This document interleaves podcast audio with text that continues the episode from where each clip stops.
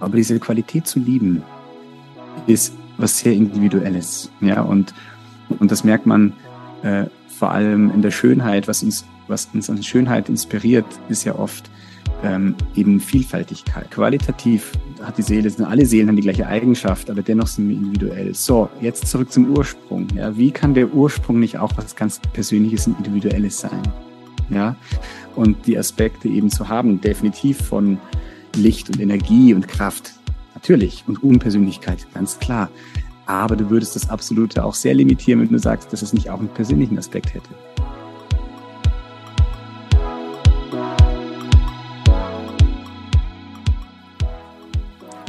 Hallo und herzlich willkommen zu Die Kunst, du selbst zu sein. Mein Name ist Michaela, ich bin deine Gastgeberin für diesen Podcast und ich freue mich, dass du heute eingeschaltet hast. Egal, ob du zum ersten Mal hier bist oder schon die ein oder andere Folge gehört hast, herzlich willkommen oder herzlich willkommen zurück. Hier findest du Gespräche und Interviews mit Menschen, die es schaffen, ihrer inneren Stimme zu folgen und wir finden heraus, wie genau sie das gemacht haben, um dich vielleicht auch ein bisschen mehr zu inspirieren, deiner eigenen inneren Stimme ebenso zu folgen. Heute hatte ich das Vergnügen, mit Madhavi und Chaitanya zu sprechen. Die beiden habe ich, ich glaube, letzten Sommer auf Korfu kennengelernt, bei einem gemeinsamen Kirtan, den sie gegeben haben. Also Kirtan, wir haben gemeinsam Mantra gesungen, Mantren gesungen. Madhavi und Chaitanya sind wirkliche, wirklich begnadete Kirtan-Geberinnen, wenn man das so sagen kann. Äh, Madhavi spielt das Harmonium, Chaitanya trommelt. Äh, Madhavi hat eine unfassbar schöne Stimme. Und das war der erste Kontakt, den ich mit den beiden hatte. Und eigentlich sind sie mir seitdem nicht mehr so richtig aus dem Kopf gegangen. Dieses Jahr haben wir uns wieder getroffen auf Korfu, haben wieder einen Kirtan zusammen gemacht.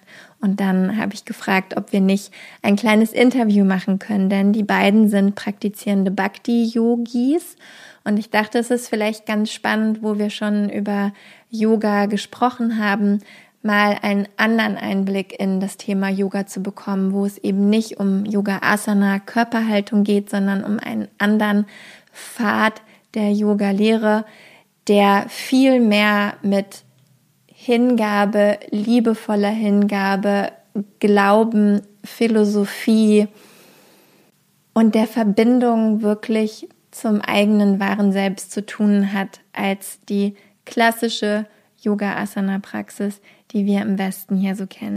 Die beiden sind seit mehr als zehn Jahren auf dem Bhakti-Yoga-Pfad, haben sich darüber auch kennen und lieben gelernt, haben mittlerweile eine Familie und leben und praktizieren zusammen in Ingolstadt. Natürlich nicht den ganzen Tag. darüber haben wir auch gesprochen. Also wie können wir uns eine tägliche Bhakti-Yoga-Praxis eigentlich vorstellen. Wir haben über die Philosophie hinter Bhakti-Yoga gesprochen.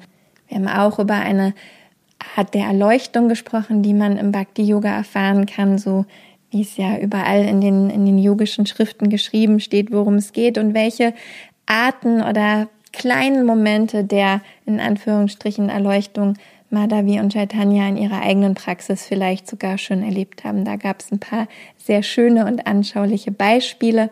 Und dann haben sie uns noch mitgenommen in das Thema Mantra, ja, warum Mantra so wichtig ist im Bhakti Yoga, was Mantra eigentlich bedeutet und wie man Mantra auf unterschiedlichste Art und Weise praktizieren kann.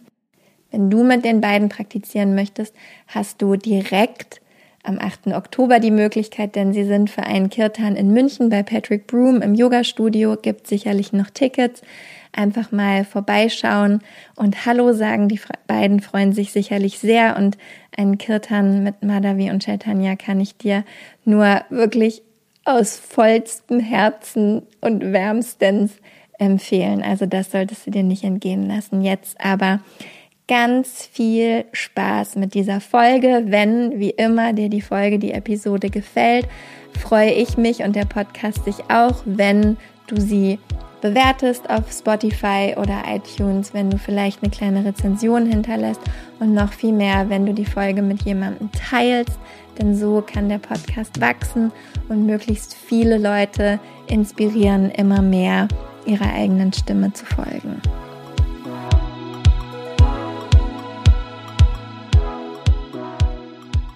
Wenn du selber auf der Suche bist nach einer regelmäßigen Meditationspraxis und tiefer in das Thema Meditation und vor allem dein eigenes Selbst eintauchen möchtest, lade ich dich herzlich ein, denn am 24. Oktober beginnt der neue Kurs The Art of Being You, dieses Mal zum Thema Inner Prosperity, also innere Fülle, ja, wahrnehmen, was alles in dir vorhanden ist. 40 Tage werden wir dieses Mal gemeinsam meditieren, denn es ist der letzte Kurs in 2022. Ganz viele von euch haben sich gewünscht, dass wir nicht vier Wochen, sondern diesmal 40 Tage gemeinsam meditieren, also vom 24. Oktober bis zum 2. Dezember verbringen wir gemeinsam Zeit. Wenn du also lernen möchtest, eine tägliche spirituelle Praxis aufzubauen, bist du herzlich eingeladen, dabei zu sein. Es gibt tägliche Live-Meditation, es gibt eine wunderbare Gastlehrerin, es gibt wöchentliches Yoga, ein Workbook, was dir hilft, deine eigene innere Fülle wirklich wahrzunehmen und mehr ja, in deinem Leben wirklich auch zu spüren und zu fühlen. Und es gibt natürlich Aufzeichnungen von allen Sessions. Also wenn du nicht bei der Live-Meditation dabei sein kannst oder einfach zu einer anderen Zeit meditieren möchtest, gar kein Problem. Es gibt von allem eine Aufzeichnung. Für dich diese Woche, also von jetzt dem 3. Oktober bis zum 10. Oktober, kannst du, wenn du dich anmeldest, mit dem Code Die Kunst, du selbst zu sein, 15% bei der Anmeldung sparen. Alles ist verlinkt in den Show Notes. Da ist auch nochmal der Code und der Link zur Website, wo du dich anmelden kannst. Ich freue mich, wenn du dabei bist und wenn wir gemeinsam dieses Jahr mit dem Thema innere Fülle beenden. Nicht vergessen, der Code Die Kunst, du selbst zu sein, alles zusammen und klein geschrieben. 15% bei der Anmeldung sparen. Ich freue mich auf dich und dass wir gemeinsam meditieren können.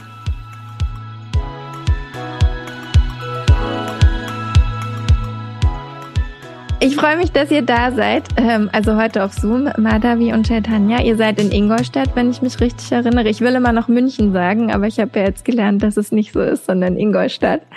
Und ähm, wir wollen heute unter anderem über Bhakti Yoga reden, weil ich glaube, ihr seid die einzigen Bhakti Yogis, die ich tatsächlich kenne, also quasi etwas näher kenne. Und ich finde es eigentlich ein super spannendes Thema und ja auch das, ähm, was vielleicht viele gar nicht so ja im Blick haben, was Bhakti Yoga eigentlich so genau ist und was man da alles so macht und warum man das macht. Und äh, da würde ich auf jeden Fall gerne ein paar schlaue Fragen heute zu stellen. Ähm, also gucken wir mal, ob die schlau sind. das könnt ihr mir dann sagen. Aber bevor wir das machen, würde ich einmal gerne wissen, Bhakti Yoga hin oder her.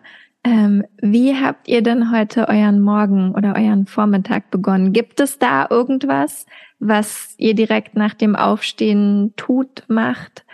Routinen, Mantren, die gesungen werden, Kirtan, der gespielt wird. Ich stell's mir so ein bisschen wirklich vor. Entschuldigung. Tanja lacht mich aus, das ist okay.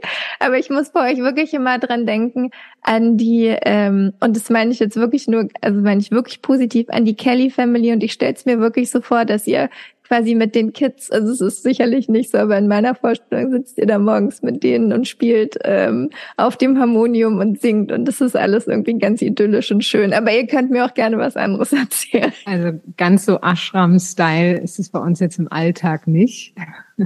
Wir singen tatsächlich sehr viel mit den, mit den Kindern auch. Ähm, und morgens, wenn Schule ist, dann ist halt einfach erstmal Schulprogramm, also für die Kinder auf jeden Fall. Und das Singen mit den Kindern ist eher so in den Nachmittags- und Abendstunden. ähm, wenn bei uns nicht gerade die Schedules total durcheinander fallen, was natürlich bei uns auch passiert, oder wir waren jetzt in, in den letzten Tagen ein bisschen erkältet, dann ähm, ist es manchmal so, dass man einfach sagt, nein, jetzt schlafen wir aus. Und es war gestern irgendwie spät und dann steht man halt morgens nicht auf und schaut, dass die Kinder erstmal in den Kindergarten und Schule kommen und dass man sich dann noch eine Stunde nimmt, ähm, wo man einfach ein bisschen Zeit für sich hat und auch Zeit für Praxis hat. Aber optimalerweise und am schönsten ist es natürlich immer wirklich in den frühen, früheren Morgenstunden, wenn man einfach, wenn die Kinder noch schlafen, wenn man dann aufwacht und ähm, dann das Mantra rezitiert. Also es nennt sich ähm, Japa in dem Fall. Also wir singen dann auch nicht, sondern wir rezitieren auf einer Kette ähm, das Maha-Mantra, also das Hare Krishna-Mantra. Das ist so das zentrale Mantra auch in der Praxis des Bhakti-Yoga. Und das dann mehr als 108 Mal oder 108 Mal? Also eine Runde, eine Kettenrunde sind 108 Perlen. Und ähm, genau, und das 16 Mal. Also 16 mal 108. Wow, aber wie lange dauert das dann? Lange in meinem Verständnis. Anderthalb Stunden ungefähr. Also müsst ihr, wenn ihr vor den Kindern aufsteht, sehr früh aufstehen. ja. Aber manchmal ist es einfach so, dass man dann einen Teil am Morgen macht und dass man einen Teil dann noch am Abend macht, zum Beispiel auch vom Schlafen gehen oder so, wenn die Kinder dann schlafen. Das kann man sich immer so ein bisschen, ja, einteilen auch, aber. Also muss man nicht am Stück machen. Nee, das muss man nicht am Stück machen. Und was ich auch noch dazu beifügen kann, was Madhavi schon so gesagt hat, dass es diese Praxis gibt, also diese Japa-Praxis, wo man, ähm, wo, wo wirklich so eine eigene Meditation eigentlich, ne? also ein eigenes äh, zur Ruhe kommen und sich dann auch ausrichten auf, ähm, ja, ich sag mal auf die Praxis und ich glaube auf die Praxis geht man da noch mal ein, was ist, weil es hört sich so ein bisschen kalt und trocken an.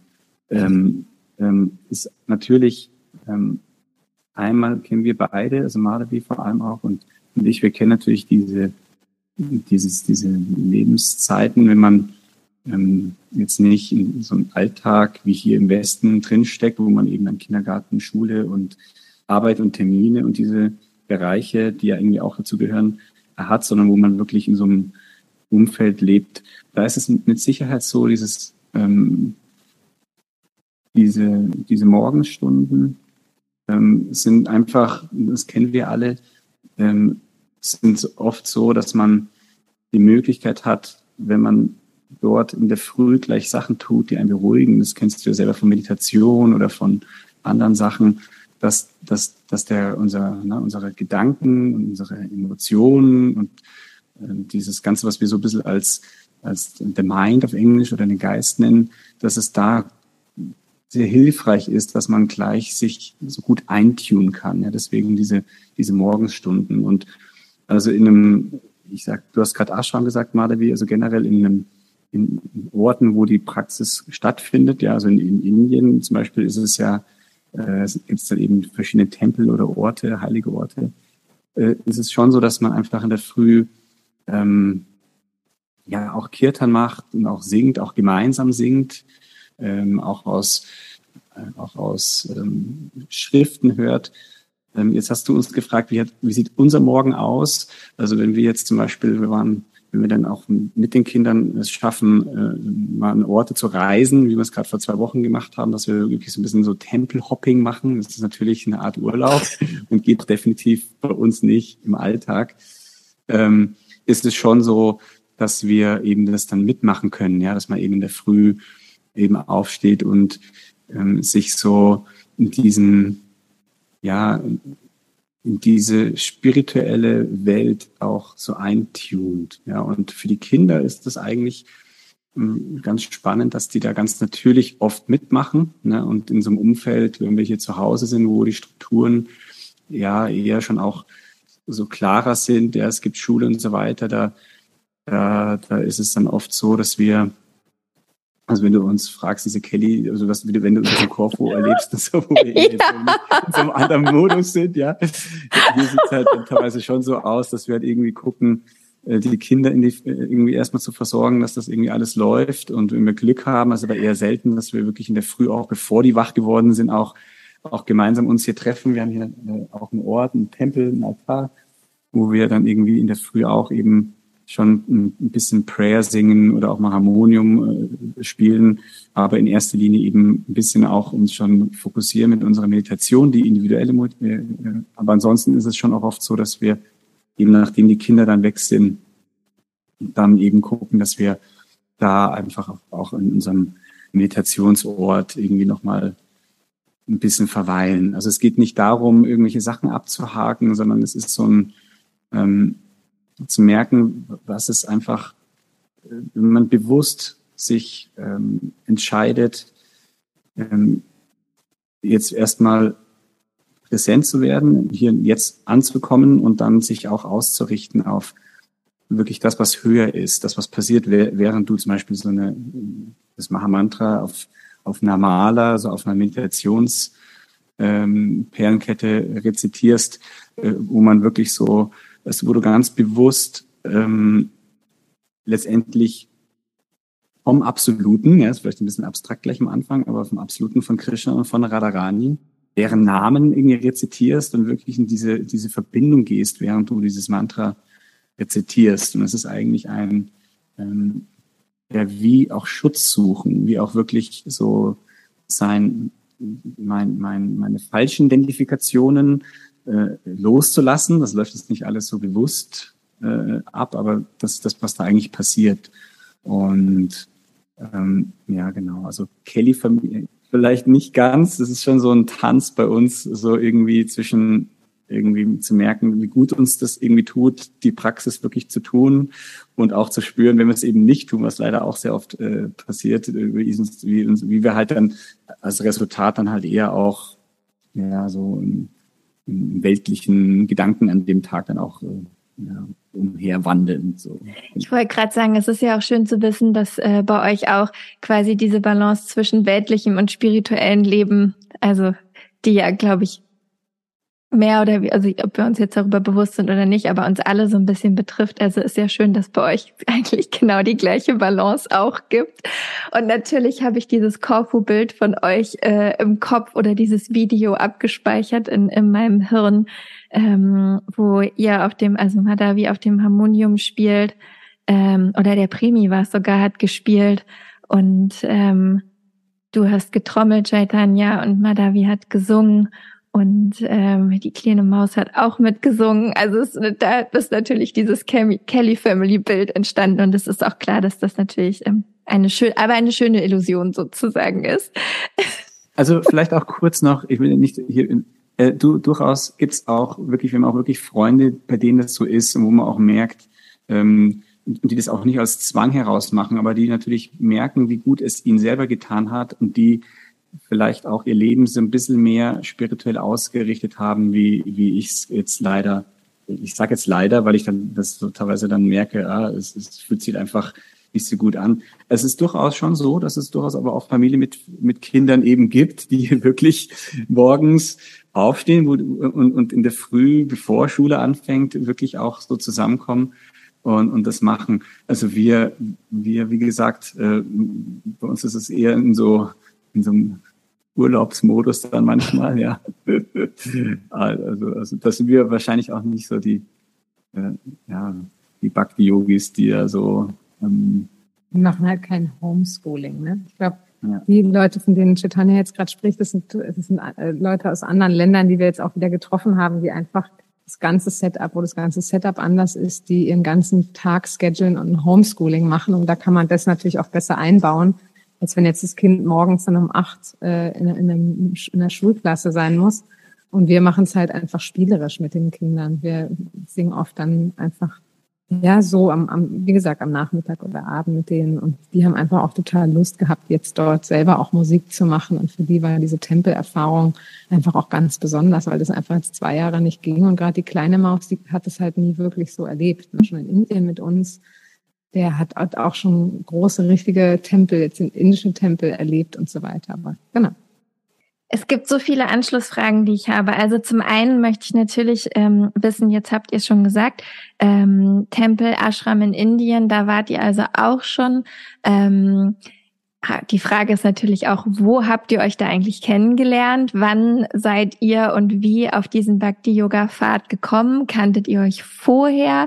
Habt ihr euch währenddessen kennengelernt? Wart ihr beide schon voll drin, als ihr euch getroffen habt? Also vielleicht fangen wir erstmal damit an. Wie können wir uns, äh, wie können wir uns die Reise vorstellen? Das kann man eigentlich ganz kurz beantworten.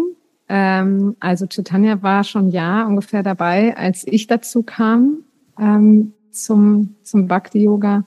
Und wir haben uns dann ähm, ja, als ich, genau, als ich dann ungefähr ein Jahr dabei war, haben wir uns an einem Tempel in Bayern tatsächlich getroffen. Und dann haben wir uns immer mal wieder getroffen in London und in Italien, weil das die Orte sind, wo unser gemeinsamer spiritueller Lehrer halt regelmäßig ähm, auch die Tempel besucht. Das heißt, wir sind dann da sozusagen hin, um, die, um ihn zu sehen. Und so haben wir uns dann auch immer mal wieder über die Jahre gesehen. Und genau, dann irgendwann hat's gefunkt. Also wir waren beide eben schon auf dem Pfad, kann man sagen, als wir uns wirklich kennengelernt hatten. Und wer genau ist dieser spirituelle Lehrer, von dem du gesprochen hast? Es ist ein Lehrer ähm, aus der Linie beziehungsweise ein Schüler von A.C. Bhaktivedanta Swami, der damals ja das Bhakti Yoga in den Westen gebracht hat und der auch ganz viele Bücher geschrieben hat. Zum Beispiel ein bekanntes Buch von ihm, äh, das bekanntere ist wahrscheinlich ähm, Bhagavad Gita, wie sie ist oder Bhagavad Gita as it is. Und Radhanath Swami, unser Lehrer, ist einer der vielen Schüler von, ähm, von ähm, Prabhupada und ähm, genau. Und er ist ähm, eben Spirit, einweihender spiritueller Meister und eben auch Sannyasi. Also wir haben in unserer, in unserer Linie ähm, auch einweihende spirituelle Meister, die Familie haben, die eine Frau haben, die weiß tragen. Und dann haben wir eben auch ähm, Sannyasis, sogenannte Sannyasis, die halt ihr ganzes Leben dem, dem Weg gewidmet haben und einfach immer schon rumreisen und, und Lehrer sind und einfach als Lehrer ähm, durch die Welt ziehen und ähm, andere in, in dieser Wissenschaft, nämlich der Wissenschaft des Selbst unterrichten sozusagen. Das ist ja nicht unmittelbar etwas, was wir jetzt in der Schule lernen, dieses spirituelle Wissen, sondern wo wir uns dann irgendwann mal nach der Schule, oft ist es so Anfang 20, also bei mir war es auf jeden Fall so, wo man dann an, anfängt eigentlich ähm, gewisse Fragen zu stellen. Was gibt's denn noch? Ähm, der Sinn des Lebens, wer bin ich? Was ist hier überhaupt meine Aufgabe? Ähm, genau. Das wäre nämlich tatsächlich auch meine nächste Frage gewesen, weil ich natürlich auch so ein bisschen auf deiner Website rumgestöbert habe, also zumindest auf deiner. Ähm, und da stand eben auch, dass du, also wenn du da Hauptstadt schreibst, heißt das übrigens, du bist aus Berlin nach Osnabrück gezogen? Ich bin also geboren in Berlin und bin dann zum Studieren tatsächlich nach Osnabrück gegangen.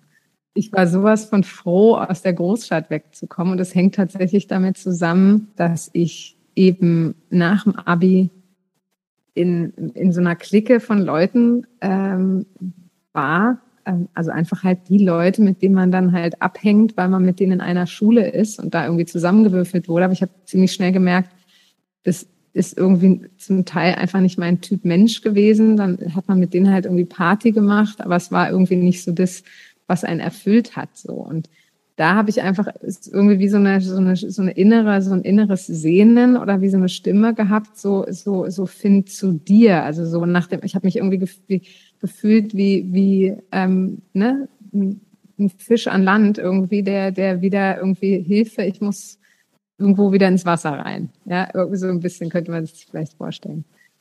Und ähm, das war relativ klar. Also die Entscheidung nach Osnabrück war tatsächlich verbunden mit ähm, meiner Patentante, die dort gelebt hat und die wir schon ein paar Mal besucht hatten. Und ich hatte mich total in diese kleine süße Stadt Osnabrück verliebt und ich war ähm, ihr halt spirituell auch sehr verbunden. Also das war, meine Mama war mal auf so einer Reise in Assisi ähm, und hatte die meine Patentante eben damals noch nicht meine Patentante, aber kennengelernt. Und ich glaube, dass die beiden sich nur getroffen haben, dass meine Patentante und ich uns treffen, beziehungsweise dass sie dann irgendwann meine Patentante wird. Und äh, wir sind auch zusammen gereist. Ähm, und die hat mir immer ganz, ganz viel mitgegeben ähm, auf so für meinen spirituellen Pfad. Also und da habe ich irgendwie gemerkt, so ja, irgendwie ist die Stadt cool, die kenne ich schon. Ich kann auch erstmal bei bei ihr wohnen. So, das war halt, habe ich dann zwar, nach, ich habe zwar nach einer Woche dann eine, eine Wohnung gefunden, aber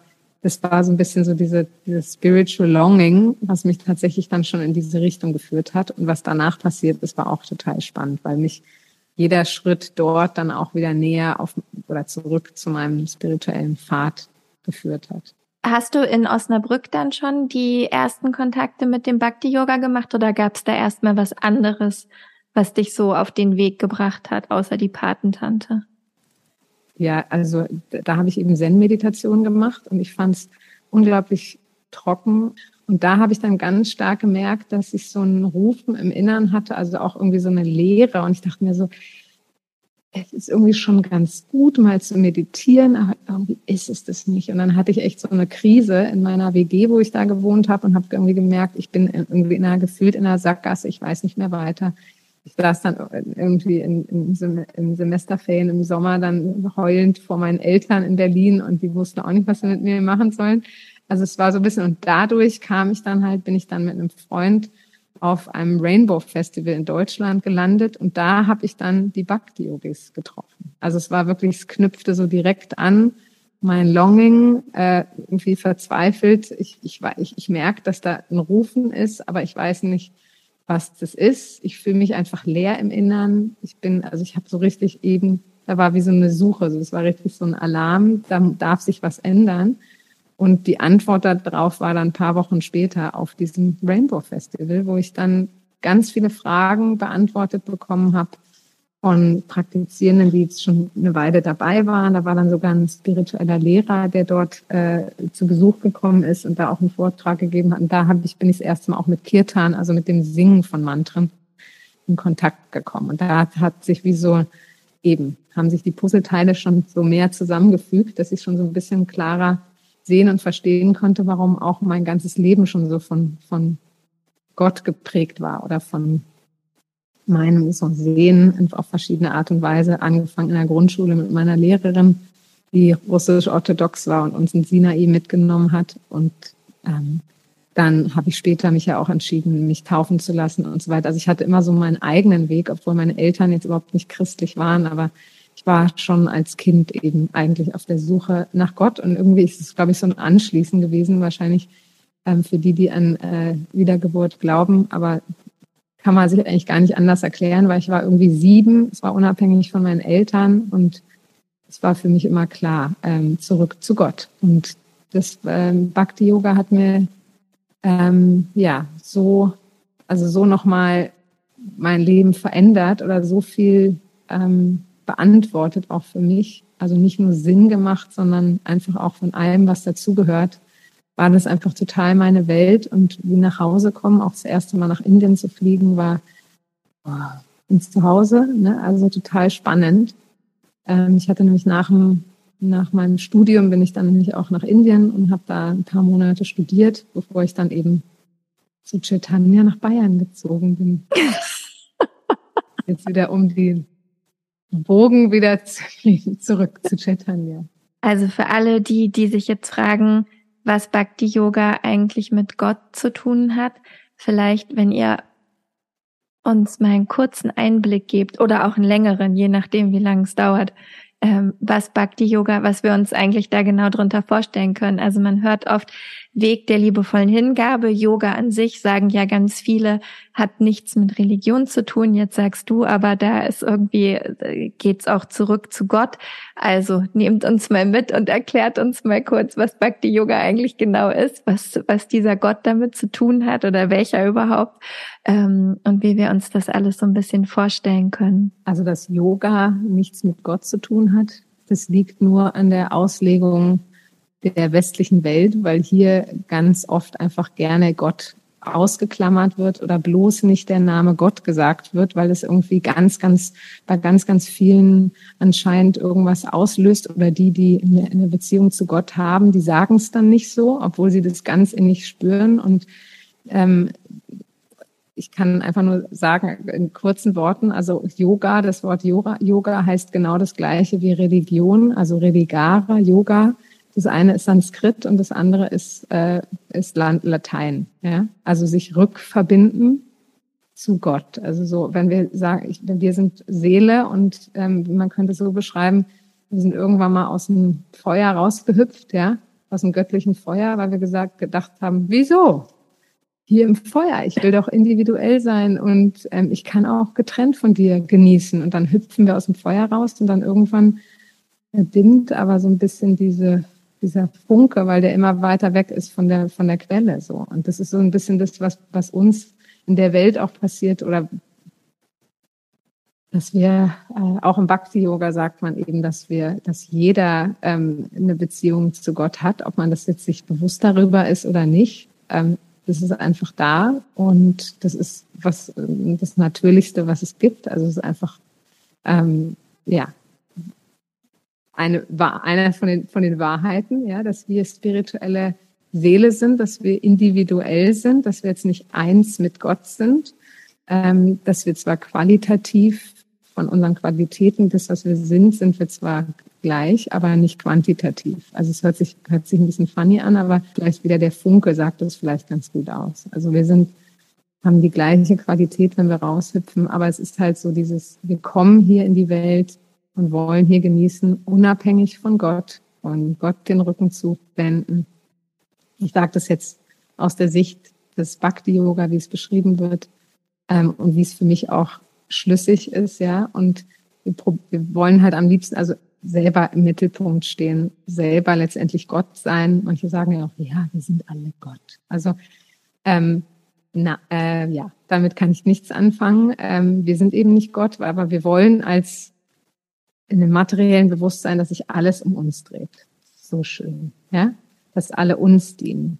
Ähm, und die Idee ist im Prinzip andersrum, dass wir als spirituelle Seele, dass es unsere Natur ist, eben zu dienen, also zu lieben. Und zu lieben heißt, Liebe in Aktion ist, ist zu geben, so dass wir noch mehr Glück erfahren, wenn wir nicht uns was zuschaufeln, sondern wenn wir letztendlich etwas tun können, wo wir merken, andere, es macht andere glücklich. Das heißt nicht, dass wir nicht bei uns anfangen und aus einem Pollenglas schöpfen. Ähm, deswegen haben wir die spirituelle Praxis, deswegen haben wir eine tägliche Praxis, dass wir eben nicht leer sind oder gar nicht bei uns und dann probieren, irgendwas zu geben. Ähm, deswegen ist die auch so wichtig, ja, dass wir uns da immer wieder aufladen sozusagen oder auch rückverbinden zu dem, der wir eigentlich sind weiß nicht, ob das das so ein bisschen klarer macht. Ich glaube schon, also wirklich dieses Gefühl, was ja, glaube ich, auch viele Menschen haben, ob sie es wissen oder nicht, dieses, was du beschrieben hast mit dem Funken, der so rausspringt aus dem Feuer und dann eigentlich individuell sein will, aber irgendwann früher oder später, so wie du es auch beschrieben hast, für dich, glaube ich, hat ja jeder mal dieses Gefühl, dass irgendwas fehlt. Ja, dass irgendwas ist nicht, irgendwas ist nicht vollständig, irgendwas ist nicht ganz da, irgendwas ja, irgendwo hat man das Gefühl, man möchte wieder irgendwo hin zurück. Und ich weiß gar nicht, ich glaube, viele wissen oder ist, denen ist das vielleicht nicht so bewusst oder sie wollen es nicht so benennen. Aber wahrscheinlich ist es ja auch das, ne? also dieses Gefühl, ich bin da von irgendwas getrennt und will aber eigentlich wieder eins sein. Da wird das Mikro schon rübergereicht. Chaitanya, was möchtest du uns zum Bhakti-Yoga sagen? Ich kann mir dem nur zustimmen, was, was Malevi ähm, gesagt hat. Ich meine, was, was ich vielleicht noch, weil du hast ein paar Themen gerade genannt, ähm, so aus der Sicht von den Yoga-Leuten oder ich glaube generell Leute, die jetzt vielleicht diesen Podcast hören, die eigentlich dann auch sich für Spiritualität oder für diese Sachen auch schon interessieren. Ähm, ich, ich finde, was Bhakti Yoga nochmal, was da wirklich was ganz Besonderes ist, ist eben die, ähm, zum einen das, was definitiv ganz viele oder Parallelen zu allen wahrhaften Pfaden oder spirituellen Pfaden eben hat, aber dann auch nochmal einen großen Unterschied. Und der, das Gemeinsame ist definitiv erstmal ähm, wirklich das wahre Selbst, dein wahres Selbst zu leben und zu werden, ja, indem du ähm, wirklich nicht nur das im Kopf verstehst, sondern wirklich eine, rauskommst aus diesen ähm, Identifikationen mit deinem, mit deinem Ego. Ja, also sei es mit, mit deinen Emotionen und man kann es ein bisschen beschreiben, das kennt man vielleicht aus der Yoga-Philosophie auch, ne, dass man meistens immer in der Vergangenheit oder in der Zukunft ist und nicht im Hier und Jetzt. Und, und, und ähm, dieses wirkliche äh, ja, diese Dreifaltigkeit dieser Materie, ja, dass, dass Sachen eben in, in, in ja, Tamas, Rajas und Sattva, das sind jetzt drei Sanskrit-Begriffe, die vielleicht einige auch kennen, aber dieses Prinzip der Zerstörung, Dunkelheit, das Prinzip der Leidenschaft und Schöpfung, Entstehung und das äh, eben die Tugend, ja. Und dieses Tugendhafte, dass man wirklich im Hier und Jetzt ankommt. Und das, das, das ist das eine, was definitiv ähm, der erste, wichtigste und auch der Ausgangspunkt ist für jegliche Art von spiritueller Praxis, so auch eben im Bhakti-Yoga. Aber dieser andere Aspekt, der dann darüber hinausgeht, ja, der, also den, den wir so wahrgenommen haben, ist ähm, zu merken, also lassen wir das Beispiel mal von der, von der, von deinem wahren Selbst, also deiner Seele, ja, von einer Seele, die ähm, ewig ist, ja, die, die ähm, voller Wissen ist, also bewusst ist, ja, und die auch diese Glückseligkeit, diese Qualität der Glückseligkeit, also diese drei Sachen sind so, man kann nicht ganz viele Sachen über die Seele sagen, aber das sind so Sachen, die hervorgehoben werden, ja, die, die man so in den vedischen Schriften oder auch aus den Lehren im Yoga, aber auch vor allem im Bhakti-Yoga immer wieder hört. Und die ähm, Fähigkeit, äh, dass man merkt, dass die Seele diese Qualitäten hat, so der Ursprung von all dem, ja, oder Gott, wo das alles herkommt, ja, muss ja mindestens die gleichen Qualitäten haben wie die Seele auch. Ja, so, das ist, und ähm, wenn du dir diese Intelligenz im Körper anschaust, ja, wir, wir, wir agieren nicht im Körper, weißt du, wir, wir sagen, wir, wir verdauen nicht das Essen, sondern das ist diese höhere Intelligenz in deinem Körper. Und das Gleiche kannst du eben dann auch weiter tun. Was für eine Intelligenz steckt denn hinter den, hinter der Erde, die ganzen Abläufe, die hier laufen, ja, oder im Universum, ja. Und äh, jetzt haben sie heute, habe ich gesehen, ähm, so einen Satelliten gegen so einen äh, Meteoriten geknallt und wollen gucken, ob dieser Meteorit äh, sich da irgendwie, also nur mal als Vorstellung, ich stelle vor, der, der Mond, also das ist alles auf Millimeter läuft das hier alles genau, ja, dass das hier alles läuft. Also diese Intelligenz, die dahinter steht.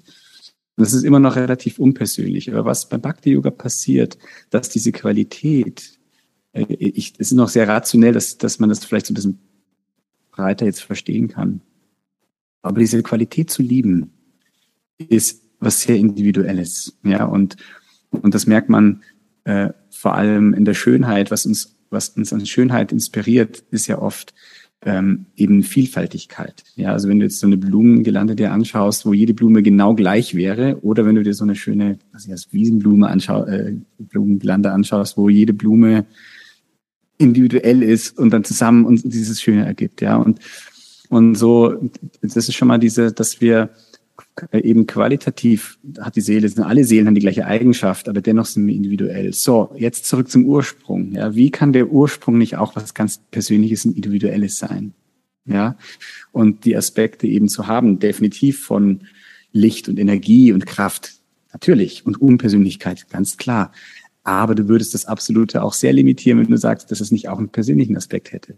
Ja, so. Das ist ein bisschen so mal als Einstieg.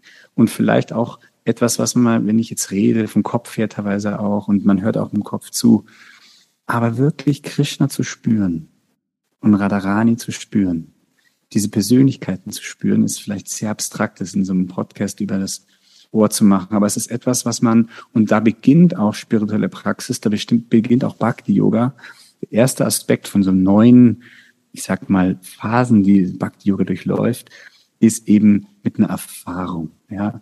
Äh, Shraddha auf Sanskrit genannt. Und das ist eben, man kann das als Glaube übersetzen, aber eigentlich ist es nicht Glaube so, hey, Gott ist blau, das glaubst du jetzt mal, ja, oder, oder grün oder, oder, oder ist ein Marienkäfer, das glaubst du jetzt mal, sondern äh, Shraddha bedeutet, du machst wirklich eine Erfahrung, eine tiefe Erfahrung. Und ähm, das ist etwas, äh, was im Bhakti-Yoga passiert. Und Bhakti-Yoga hat drei Säulen, wie man zum Beispiel wahres Wissen oder etwas, was diese Erfahrung von deinem wahren Selbst ähm, möglich macht. Und das ist einmal vedische Schriften, einmal die, äh, die Schriften, dann Menschen, die wirklich auf einem spirituellen Pfad sind.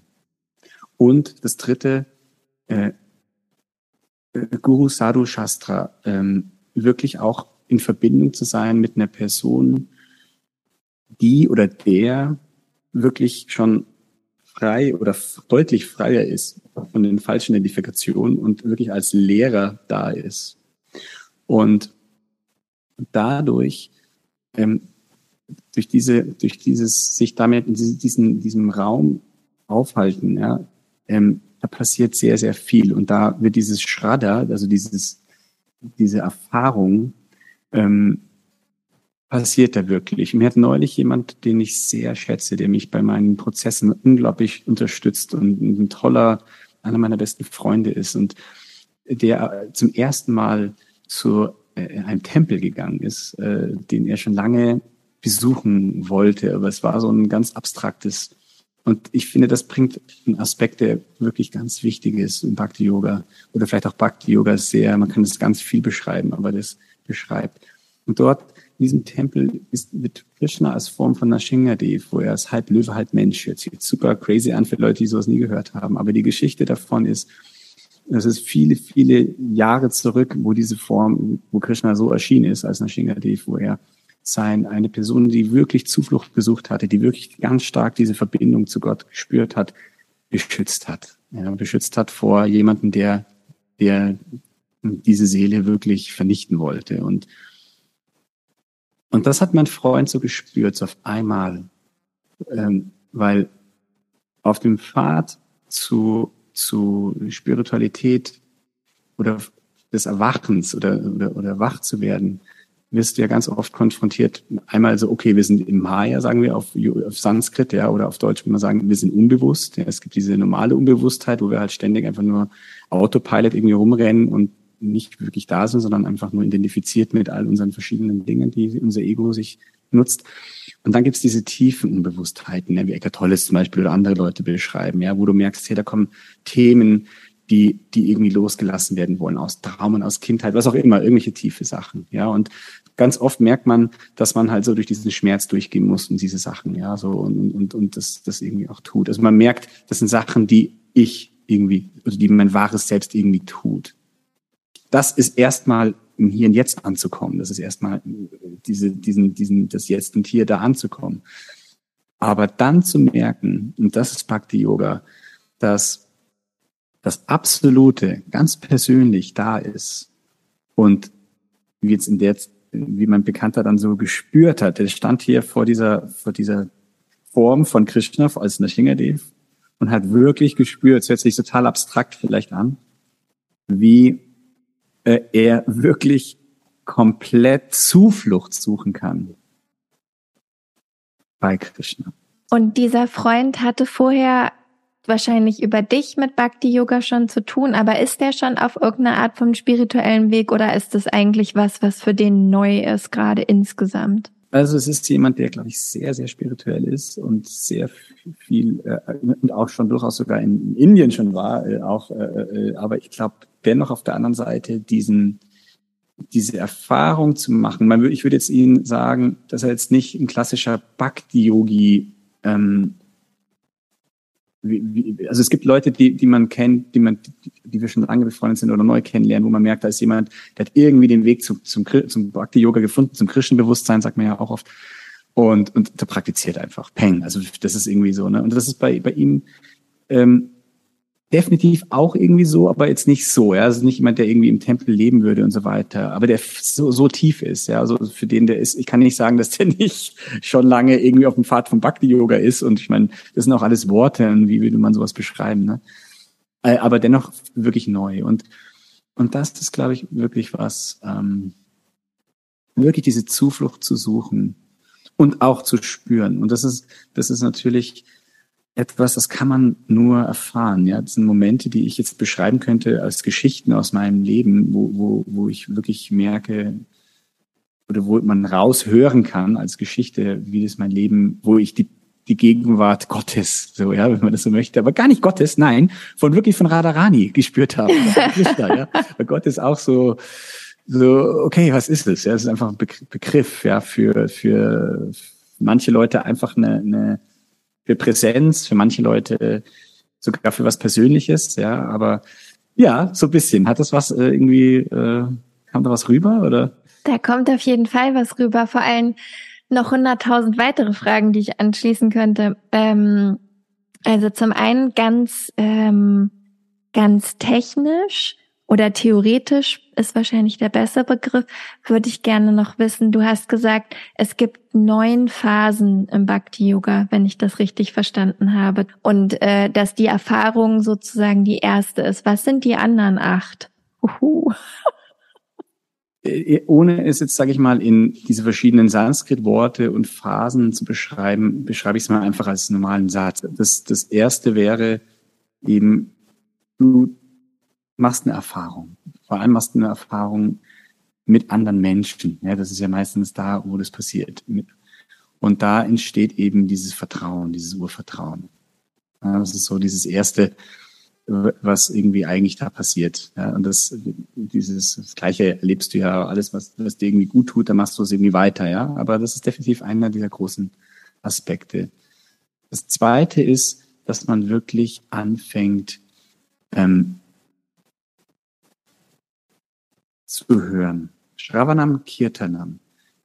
Kirtan, da ist das Wort Kirtan drin, ja, also Kirtan ähm, ähm, ist etwas, wo du, wo man wirklich anfängt, auch diese Praxis zu machen. Eine Praxis bedeutet, wo du dich bewusst in diesen spirituellen, in dieses spirituelle Bewusstsein eintunst. Ja. Und ähm, und ähm, diese, diese Art von Praxis eben praktizierst, sage ich jetzt mal, ja, Bhajana Kriya, ja, und, und was da eben entsteht, dass äh, Anata Nivriti, dass ähm, mehr und mehr diese, diese negativen Eigenschaften, die das Ego mit sich bringt, ja, dass die mehr und mehr ähm, weniger werden, ja. Und also es ist wirklich technisch, wie du gerade sagst, ja, also technisch. Ja, ja, ja, ja. ja. Und dann so ein bisschen, um es simpler zu machen, und dann auf einmal ähm, switcht es auch um von, ähm, was man merkt, zum Beispiel, du hast, wir haben vorhin über früh aufstehen und irgendwelche Mantren chanten, dass man irgendwie merkt, der Geist sagt erstmal, nee, ich will nicht, ja, so, nö. Also, dass man eigentlich praktisch etwas tut, erstmal so vom, vom, wo das Ego eigentlich noch stärker ist als dein wahres Selbst. Und du, du machst praktisch etwas, weil, und dann, dadurch kommt dein, dein, dein, dein dein Ego erstmal, dein falsches Ego erstmal zur Ruhe dein wahres kommt erstmal raus. Also sprich, es ist so wie Rules and Regulations so ein bisschen, ja, also was erstens so eine, was dir hilft, um um dein um, um Liebe zu kommen, da geht's mal, ja so. Und dann der nächste Schritt nach nach Bhajana Kriya ist äh, ist dann wirklich, dass da eine Stetigkeit entsteht. Das ist dann schon, dass, dass das so genau. Und dann irgendwann kommt auf einmal so ein bisschen Geschmack dazu. Ja, also sprich, ähm, das ist so äh, ähm, genau. Und bis dahin, dass es dann ähm, ja, dass du eigentlich wirklich, dass das deine spirituelle Präsenz mehr ist als deine materielle, als dein materielles Ego. Ja, bis hin, dass du dann wirklich komplett ähm, dein wahres Selbst bist und so dann in, in ich sage jetzt mal, in Liebe, Liebe verbunden bist. Also dass du wirklich, ähm, ja, dass du wirklich Bhava, also dass du wirklich, wow, also das sind so Leute, wenn du die triffst, du, du bist dann in deren, in ihrer oder in seiner Gegenwart und du merkst, wow, ich möchte eigentlich gar nicht mehr weg von dieser Person, weil, weil du, du spürst einfach nur noch, wie, wie der so angebunden ist an das Absolute. Ja. Und dann das Letzte ist wirklich die reine Liebe, wenn du wirklich in der reinen Liebe bist. Ja, also reine Liebe, wirklich bewusst Liebe, ähm, Geschmack zu kriegen, an deinem Ego arbeiten, äh, Praxis zu haben, gute Gemeinschaft haben, ähm, überhaupt mal eine Erfahrung gemacht zu haben, wo du ein Grundvertrauen hast. Jetzt nochmal rückwärts. Ja, das, mhm. das ist so der Prozess, der so beschrieben wird. Und was würdet ihr Technisch. sagen? Technisch. Und jetzt. Fragst du, aber von der Stufe bist du, Chetania? Nein, ich aber. noch an Stufe 1. ich glaube, ich glaube, da ist mehr als Stufe 1. Nein, aber so gefühlt würde mich wirklich interessieren. Hattet ihr, äh, jeder von euch also, oder was waren so die, der, die einschneidendsten Momente, wo ihr diese Liebe gefühlt habt? Weil die gab es bestimmt. Also, es, ihr müsst ja nicht den ganzen Tag da drin sein, wobei ich es mir natürlich sehr wünschen würde für euch. Aber, also ihr wisst, was ich meine. Es, es wird ja bestimmt in der Zeit, in der ihr diese Praxis verfolgt, schon mal so Momente gegeben haben, wo ihr diese tiefe Liebe gespürt habt. Was waren das für Momente? Du nix. Dann darfst du auch anfangen. Also erstmal, ähm, also wirklich auch jetzt technisch und schnell, das sprengt jetzt ja den Rahmen. Also das erste war, ich hatte eine Nahtoderfahrung, da habe ich wirklich so eine Erfahrung gemacht, da ging alles los. Danach, wo ich meinen spirituellen Lehrer das erste Mal getroffen habe, also wo ich wirklich einfach gemerkt habe, also es war auch gar nicht in Worte zu schreiben. Dann hatte ich Momente wirklich vor Krishna in an ganz speziellen Orten, wo ich wirklich so eine krasse Erfahrung hatte in ganz großen Schmerzsituationen, wo mir alles unter den Füßen weggezogen wurde. Ja, wo ich wirklich, äh, wo, wo ich so stark identifiziert war im Ego und vielleicht mein Ego auch über Jahre lang meine spirituelle Praxis äh, genommen hat, wo ich auf einmal spüre, hey, am Ende gibt's nur mich und Gott und, und das Absolute. Ähm, in Kirtans, manchmal in, in während der Japa auch, ja, also hatte ich auch schon Momente, wo aus dem Nichts heraus ich wirklich also wirklich Radharani und Krishna auf meiner Zunge, also getanzt haben, sag ich mal, und und ähm, Kannst du das beschreiben, dieses Gefühl? Also das war schon ein sehr schönes Bild. Eins, was noch viel, viel krasser einfährt und an meinen, meinen Kindern auch an meiner Frau, weißt du, weil ich teilweise merke, was für krasse Geschenke das sind, ja. Also was für Geschenke, wenn ich merke, äh, äh, weißt du, da hockt jemand vor dir und ähm, und bringt dich in so eine so eine Präsenz vom Absoluten, ja und ähm, und äh, auch, was ist so viele Momente, wo man unbewusst, wo ich unbewusst bin und auf einmal merke, so wie sich es anfühlt. Es ist so wie, ähm, also ich kann dir das ganz einfach machen. Ja, du kannst es jetzt sogar fühlen, wenn du möchtest. Ja, das erste mhm. wäre jeder deiner Zuhörer. Ja, äh, während ich jetzt gerade mit der Rede und du deine Augen schließt und du dich ein bisschen aufrecht hinsetzt, kannst du deine Handflächen nach oben drehen und kannst mal für einen kleinen Moment äh, loslassen und nur gucken, ob du deine Handflächen spürst.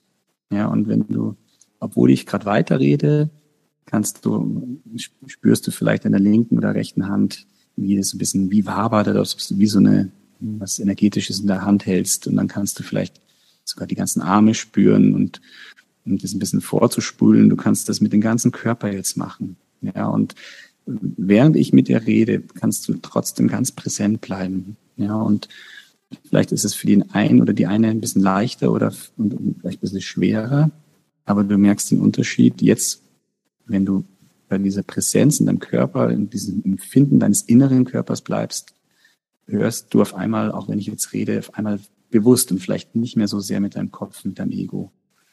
Und wenn ich dich jetzt frage, egal wer gerade, gerade zuhört, was für ein Problem hast du jetzt in diesem Moment?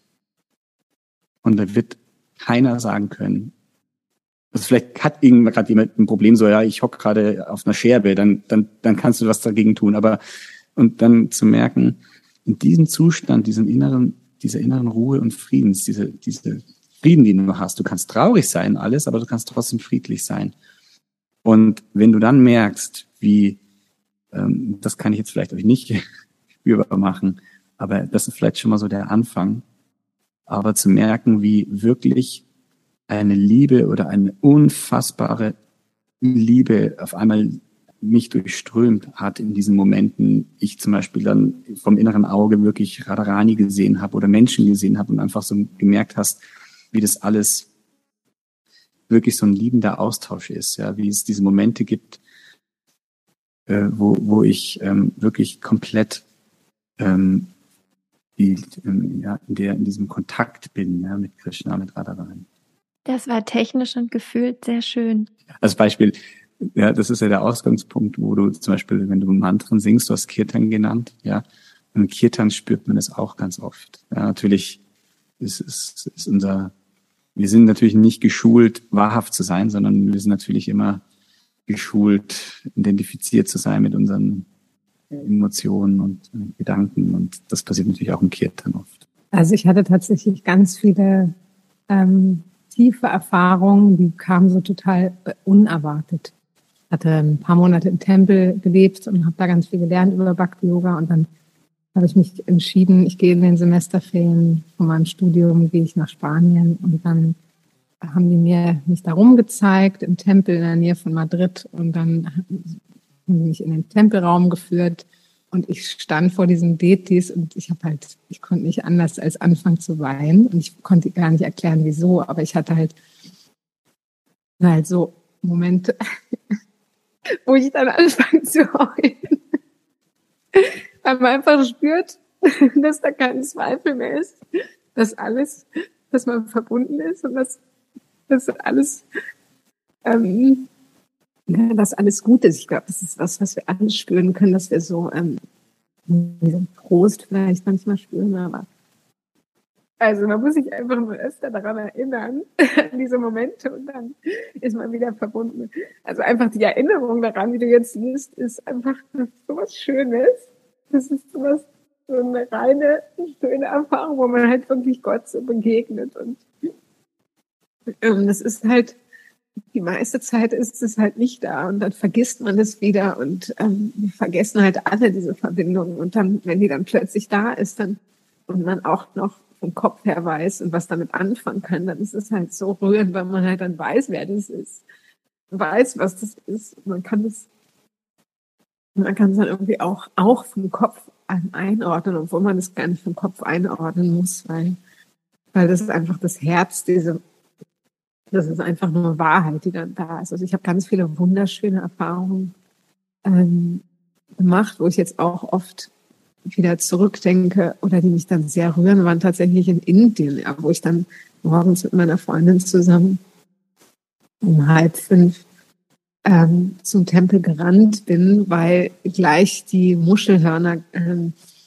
äh, geblasen wurden und die wurden immer dreimal geblasen, bis dann der Altar aufgegangen ist. Und da waren hunderte von Leuten in diesem, in diesem Tempel und es war halt so, so ekstatisch. Also es war einfach, du, du rennst dann da rein, der Tempel ist schon knallvoll. Es ist, es ist jeden Tag. So, aber ich war halt diese drei, vier Monate da in, in, in Indien und das ist halt so, so die, so die, die, die Headquarter, also so, ne, so wie so ein ganzes Dorf ähm, voller Bhakti-Yogis und das halt jeden Tag dieses Programm und kommst dann da rein. dann geht dieser Altar auf und mit diesen Ries, also die Detis sind halt irgendwie, weiß nicht, zweieinhalb Meter groß oder so.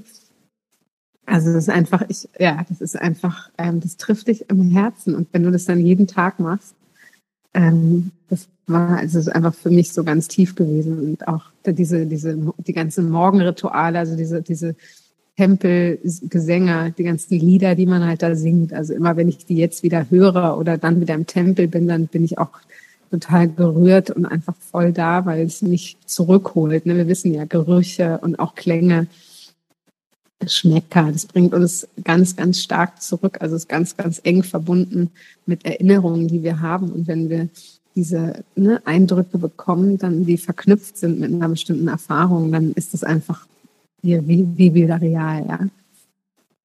Und ähm, es ist ja, manchmal kommt es total unerwartet, dass man diese Verbindung wieder hat, wie ich es vorhin beschrieben habe. Und natürlich ähm, ist es auch etwas, was man in, in der täglichen Praxis letztendlich, womit man sich verbinden kann, ja, dass man einfach in, in diese prayerful mood kommt und sich verbindet und diese Verbindung letztendlich auch zulässt oder da auch Zuflucht nimmt. So, ne? Weil die Verbindung ist immer so, ist da. Wir sind ja nicht wirklich getrennt, sondern unser Geist trennt uns davon oder will uns oder unser Ego will uns glaubend machen, dass wir getrennt sind, obwohl wir gar nicht getrennt sind. Und es ist eher so, dass wir in der Meditation, dass der Geist weggepustet wird, ähm, so ein bisschen, ja, wie so die Wolken, so, die so nur temporär da sind.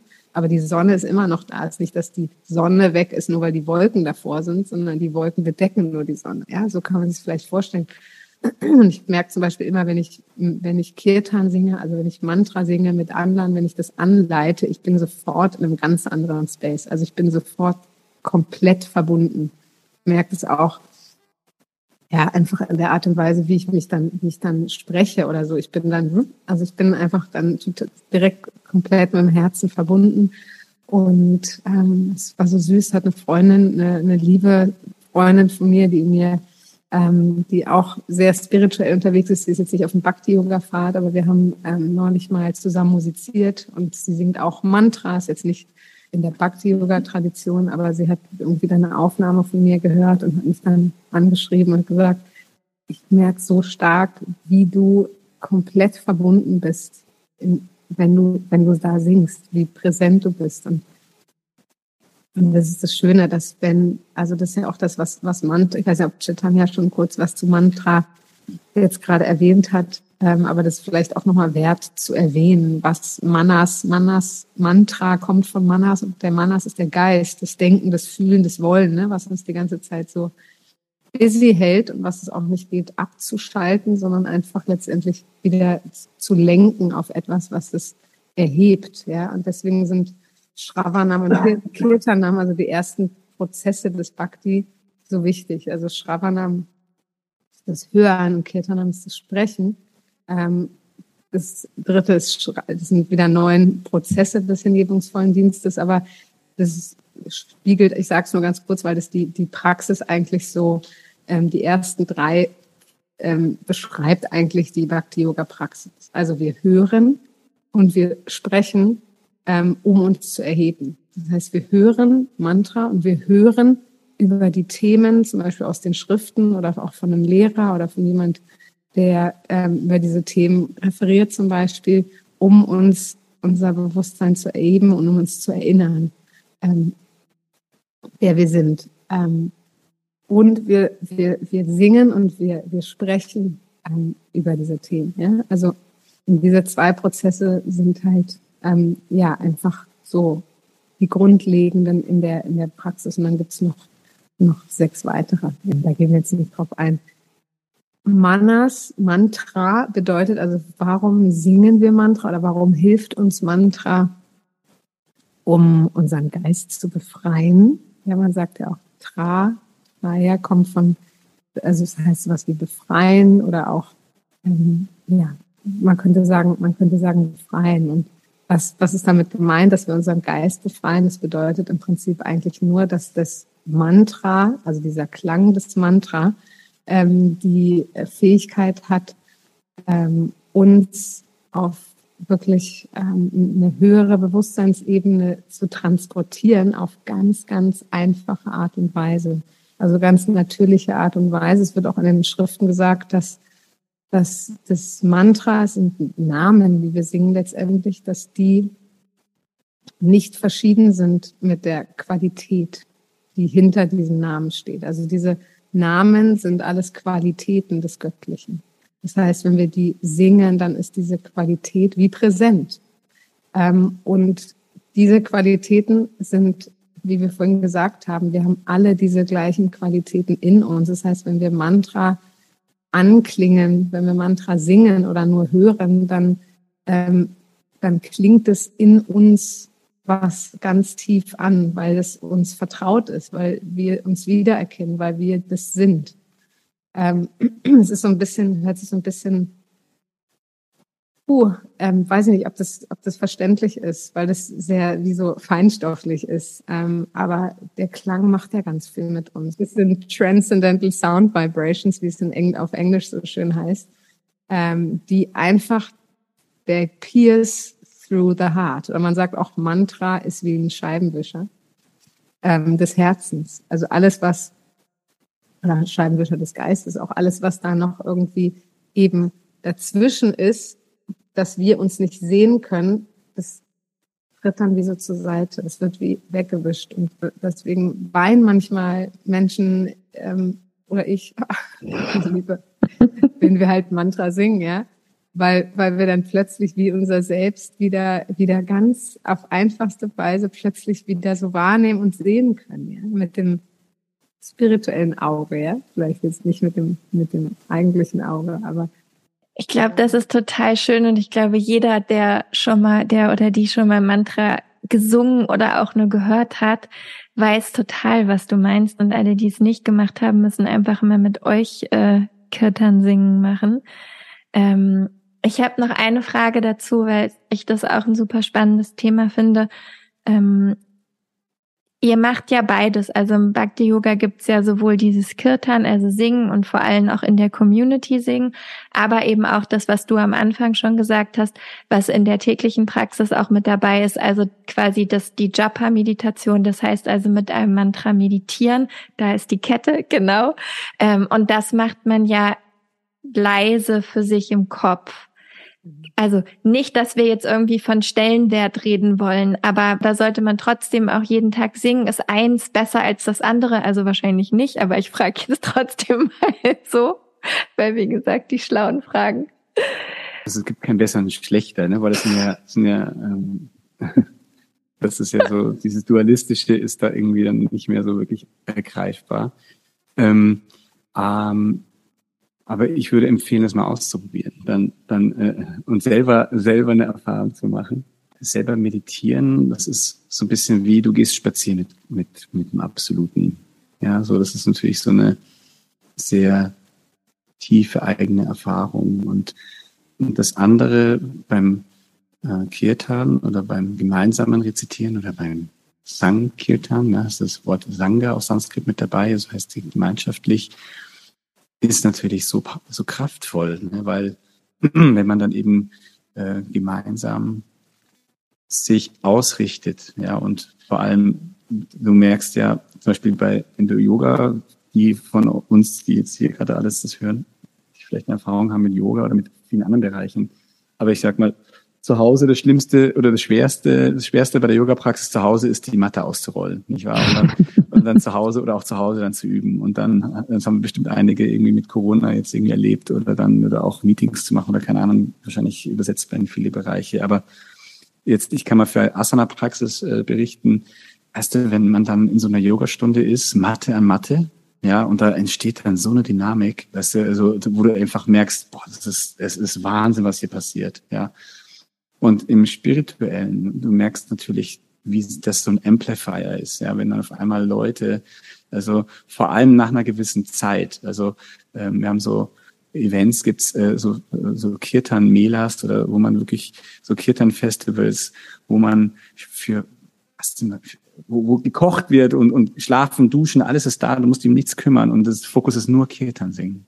Ohne, ohne Pause ey, was da passiert, wenn du da mal wirklich äh, und auch nicht ständig irgendwelche fancy anderen Sachen, irgendwie andere verschiedene Melodien dich in der Musik verlierst, sondern also dieser, ey, also es ist wirklich, wir haben das zwei, dreimal mitmachen dürfen, ja, also dürfen heißt sind, dass wir halt an so einem Ort gerade dann sein konnten, wo sowas ist. Und ähm, wenn man die Yoga-Praxis, wenn du Patanjali anschaust, den großen Denker, ja, und sehr strukturiert alles klar darstellen, ja, der, der achtfache Pfad, äh, wenn du das anschaust, ja, diese ganzen Prinzipien, die kannst du letztendlich äh, auch übersetzen ins Bhakti-Yoga, aber dieser Zustand von Samadhi, also dass du wirklich als Seele dann komplett verbunden bist mit dem Absoluten, ja, was natürlich ähm, aus der Sicht vom, von, von Bhakti-Yogi natürlich wirklich diese wirkliche Verbindung mit Krishna ist. Ähm, also mach mal eine Stunde wirklich Kirtan mit. Und ich will mal sagen, ich kann mir nicht Dann bist du da. Dann, dass du dann nicht in Samadhi bist. Ja, also, also ernsthaft jetzt, ja. Also es ist echt so. Deswegen, ähm, ja, natürlich, weißt du, fokussiert zu bleiben. Oder das andere, was ich halt auch merke, wenn man in einer Gemeinschaft mit anderen Leuten gemeinsam diese, diese eigene Praxis macht, also diese Chapa-Meditation, obwohl es manchmal, also ich kenne es zum Beispiel, wir, ich bringe jedes Jahr Leute mit nach Indien, wir machen Indienreisen, um eben Leuten auch mal diese Erfahrung zu geben, die jetzt vielleicht nicht selber sowas sich zutrauen würden. Und wenn man dann mal in so einem Tempel ist oder Orten ist, wo wirklich viele Leute von, sage ich mal, fünf bis sieben Uhr diese zwei Stunden ihre, ihre Chapa chanten, sagt man dazu, ja, rezitieren, sagt man chanten auf Sanskrit obwohl jeder in seinem eigenen das macht. Das hört sich dann teilweise an wie so ein Bienenschwarm. Ja, der eine ganz laut, der andere und, und sie. Aber das hat so eine, also natürlich kannst du dich da ganz leicht fokussieren. Ja, es ist so, es ist so so eine ganz eigene Energie. Also natürlich kann man, muss man auch, finde ich, in so einem, wenn man über Bhakti Yoga spricht, auch nochmal in, in, in nochmal auch erwähnen, dass es gibt ganz viele Prozesse im Bhakti Yoga, die wichtig sind, ja. Aber Krishna selber hat eben fünf herausgehoben, ja, die ganz, ganz, ganz wichtig sind, ja. Und das ist eben das Chanten von Mantren. Äh, das ist das Lesen aus, aus dem Bhagavatam, aus, aus wirklich einer Essenzenschrift.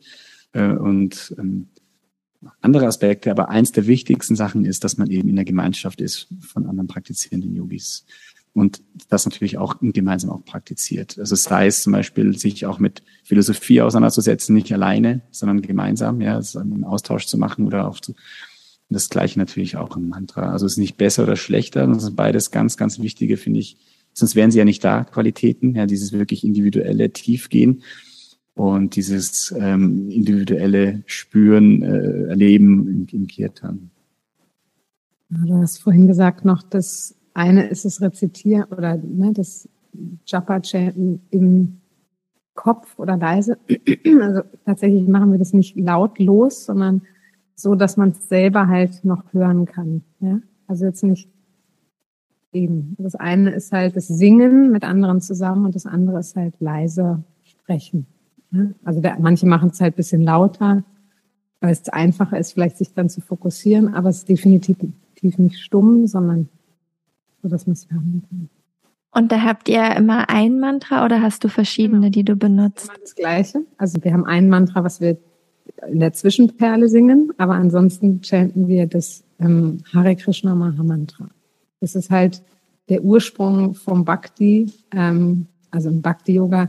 Man könnte sagen, das ist so, im Westen denkt man immer so, ah, Hinduismus, viel Götterglaube und jeder Gott ist da äh, gleichwertig und so weiter letztendlich ist das Bhakti Yoga wie so ein, der Ursprung vom Hinduismus, sage ich jetzt mal, ähm, erlaube ich mir mal zu sagen, ähm, Ursprung in dem Sinn, dass in den Veden wird gesagt, es reicht, wenn wir den Wurzel des Baumes wässern. Wir müssen nicht jedes Blatt auch wässern, ja. Und man kann sich vorstellen, Shiva, Brahma und die ganzen Halbgötter kann man sich wie so Minister von Gott vorstellen, die sehr viele Prozent an Qualitäten ähm, haben wie Gott selber, aber die selber auch den Ursprung verehren. Also letztendlich, es gibt ja Ursprung heißt ein Ursprung, ja, und das ist in jeder in jeder Religion, wo du hinguckst, ist das ist das eins und es wird halt unterschiedlich benannt. Und im Bhakti ähm, oder in der Urreligion sozusagen, die aus Indien sozusagen entspringt, ist der Ursprung eben das Weibliche und Göttliche in persönlicher Form. Und es gibt Gott in drei verschiedenen Aspekten, eben in dieser persönlichen Form, ähm, Bhakti Yoga. Und es gibt, aber im Bhakti Yoga kennen wir sozusagen auch die unpersönliche Form, ist dann wie die Ausstrahlung des Sonnenplaneten. Es wäre dann der, die unpersönliche Wahrnehmung von Gott. Und dann gibt es die lokalisierte, den lokalisierten ähm, Aspekt von Gott im Herzen, ja, was viele vielleicht nennen als ähm, meine innere Stimme oder so, oder mein Herz hat mir gesagt, oder hat da so ein, so ein Bauchgefühl oder so. Ja, und in Reden werden die beschrieben als die zwei Vögel, die im Baum sitzen und das eine ist die individuelle Seele, wir als Individuum, das der andere ist halt Gott, der dir den Weg weist und du kannst entweder dem Vogel ja den Rücken zuwenden und sagen, nee, hey, ich mach mein Ding, oder du kannst halt hören, was der dir zwitschert. Ja? Und das hören wir halt manchmal besser und manchmal nicht so gut. Ähm, und meistens, wenn wir der Stimme hören, dann merken wir auch irgendwie, dass wir wie das Richtige getan haben. Also so, das kennt, glaube ich, jeder. Und diese ganzen Aspekte werden in den Veden beschrieben.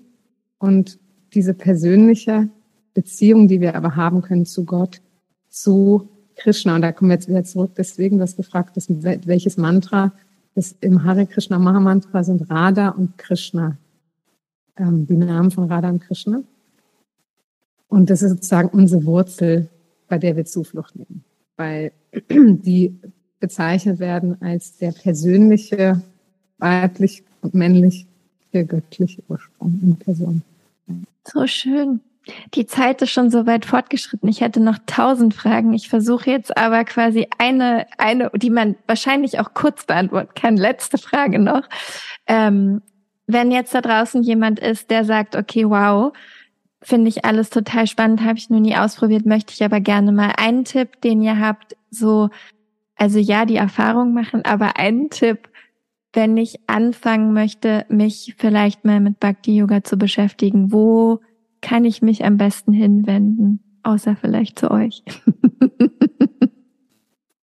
also was wir wirklich wärmstens empfehlen können, sind Ähm, also gibt natürlich Orte, wo man gut hingehen kann, aber auch was wirklich greifbar ist. Es gibt zum Beispiel einen täglichen Podcast, den wir wirklich empfehlen können.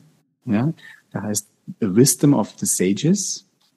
Wisdom of the Sages, wenn man das, wenn man Englisch spricht. Und das ist sowas, wo du wirklich in, sofort in so eine Community reinkommst.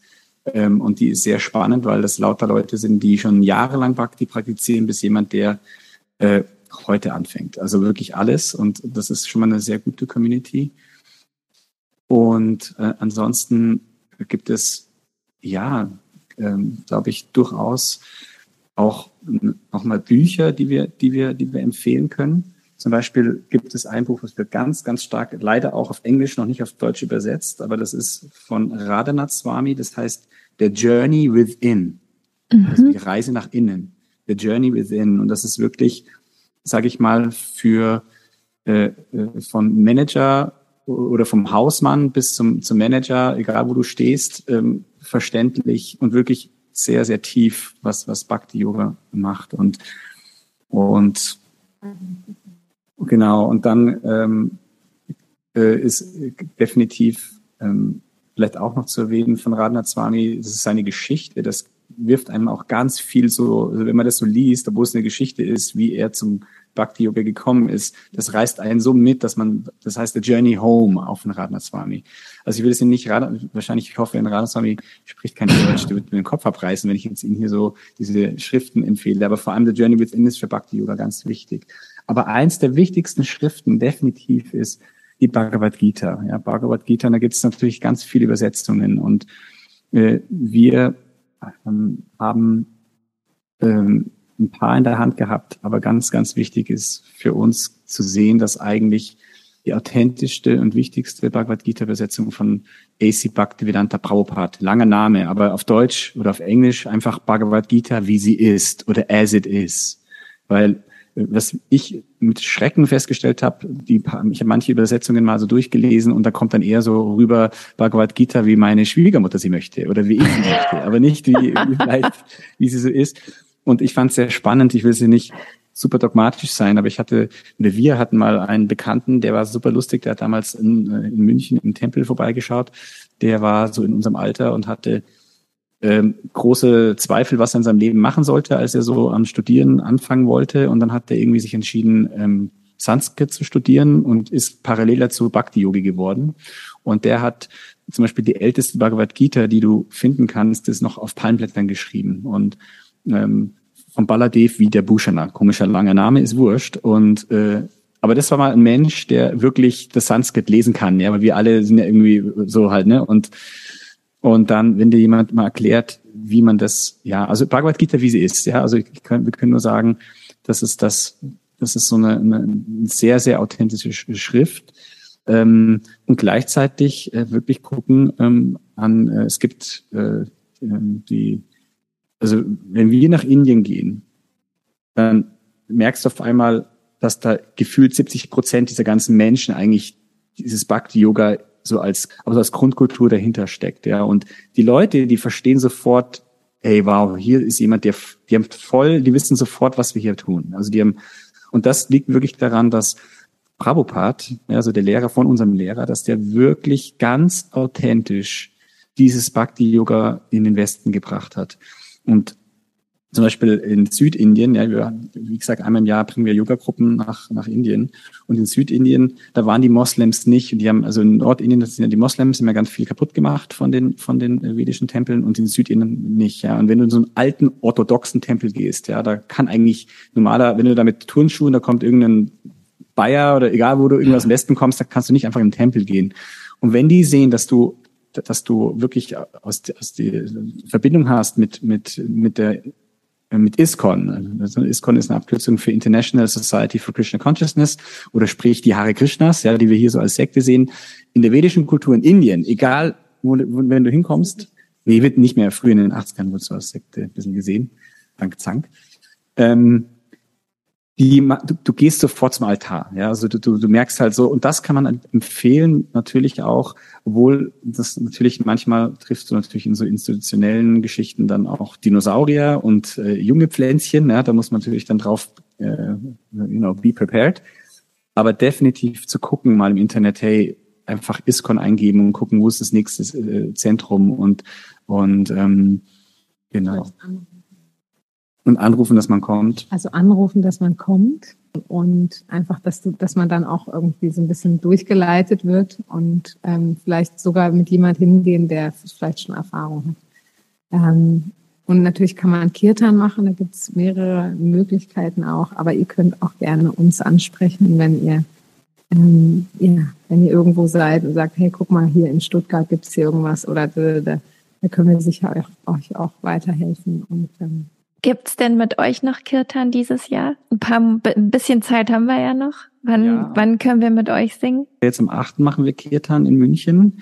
Ähm, wir machen, äh, ich mache auf alle Fälle, ähm, äh, bei Patrick Broom machen wir gemeinsam generell Kirtan, Patrick Broom Yoga, da kannst du auf der Webseite unsere Kirtans in München zumindest sehen. Ähm, und gerne auch auf unsere Webseite schauen, immer wieder das Bhakti Tree. Und wir machen zum Beispiel, man kann auch gerne mit mir, vielleicht kann man mal noch überreden, aber mit den Kindern, mit der Schule wahrscheinlich irgendwie doch nicht umsetzbar.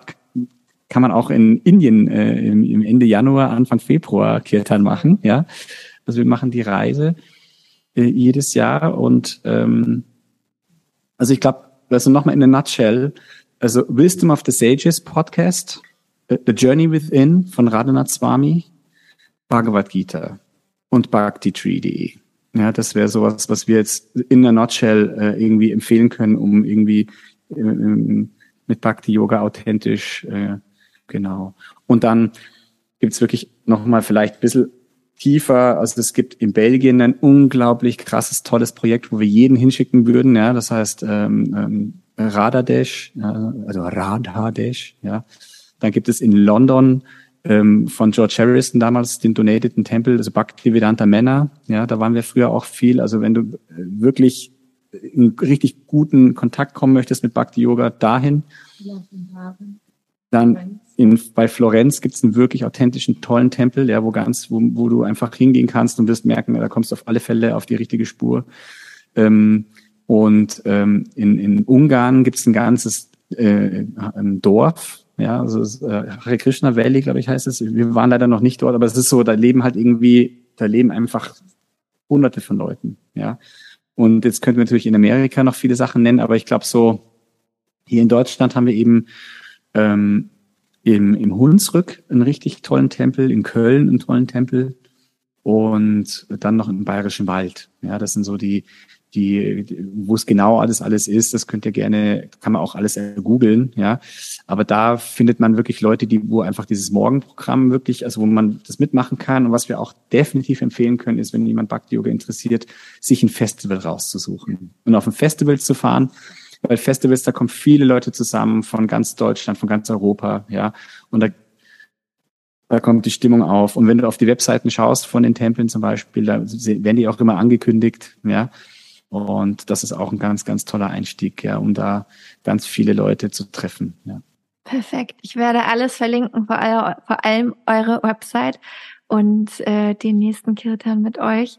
Ähm, vielen, vielen Dank. Es war mir ein großes Vergnügen. Ähm, ich habe auch direkt Lust, in den Tempel zu gehen. Äh, noch mehr mit euch zu singen eigentlich, aber wer weiß, nach München komme ich auf jeden Fall auch noch mal. Also vielen Dank für eure Zeit und für das schöne Gespräch. Es war sehr schön mit euch. Danke dir, danke euch, euch Zuhörern. Und vielleicht für dich auch nochmal, in Berlin gibt es ein ganz, ganz tolles Projekt auch. Ja. Klein, aber ganz fein. Also ganz, ganz tolle Leute sind da. Und nochmal danke, für, für, dass du uns äh, eingeladen hast, über unser ein so wichtiges äh, Thema irgendwie uns austauschen zu dürfen.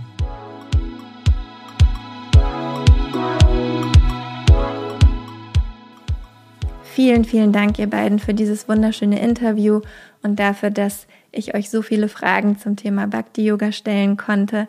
Ich hoffe, dass du ganz viel für dich mitnehmen konntest aus diesem Gespräch. Noch mehr, dass du vielleicht direkt am 8. Oktober in München beim Kirtan mit Madhavi und Chaitanya dabei bist. Ansonsten schau gerne auf der Website Bhakti Tree vorbei. Da findest du alles, was du über Madhavi und Chaitanya wissen musst. Die nächsten Events und Reisen. Alle Ankündigungen sind dort zu finden. Die Website ist natürlich in den Show Notes verlinkt. Ich danke dir, dass du hier warst, dass du uns zugehört hast. Wenn du Wünsche oder Anregungen für den Podcast hast, schreib mir die jederzeit gerne, entweder via E-Mail oder über Instagram. Und dann hören wir uns in zwei Wochen mit einem wunderbaren neuen Gast wieder. Bis dahin.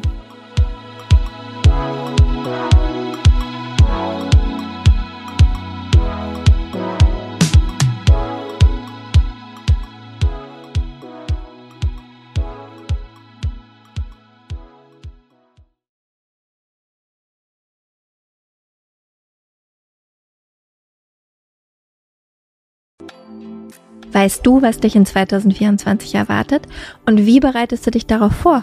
Oder lässt du einfach alles auf dich zukommen? Ich denke mal, die Mischung macht's. Es tut gut, ein bisschen einen Überblick zu haben, welche Themen uns erwarten und dann eben flexibel zu bleiben, wie wir mit diesen Themen umgehen möchten. Und genau das machen wir im Astro 2024 Forecast. Am 28.12.2023 gebe ich gemeinsam mit meiner liebsten Freundin und Astrologin Nicole Marie einen Workshop, der dir eben einen energetischen Ausblick auf 2024 gibt. Nicole Marie stellt die wichtigsten astrologischen Themen für Beruf, Beziehung und Community dar und zeigt dir, wie du diese Themen und Energien am besten im kommenden Jahr für dich nutzen kannst. Gemeinsam machen wir dann Kundalini Yoga und Meditation, um diese Themen zu integrieren und du bekommst von mir dein ganz persönliches 40 Tage Satna, also deine Meditationspraxis, mit der du ins neue Jahr starten kannst. Der Workshop findet live auf Zoom statt, wie gesagt, am 28.12.2023 von 19 bis 21 Uhr. Und ja, keine Sorge, es gibt eine Aufzeichnung. Also falls du nicht live dabei sein kannst, gar kein Problem, dann kannst du die Aufzeichnung im Anschluss schauen. Die einzige Sache, die es zu beachten gilt, Nicole Marie spricht nur Englisch und daher findet auch der Workshop auf Englisch statt. Alle Infos und die Anmeldung findest du unter michaelaaue.com slash 2024 michaelaaue.com slash 2024. Wir freuen uns auf dich.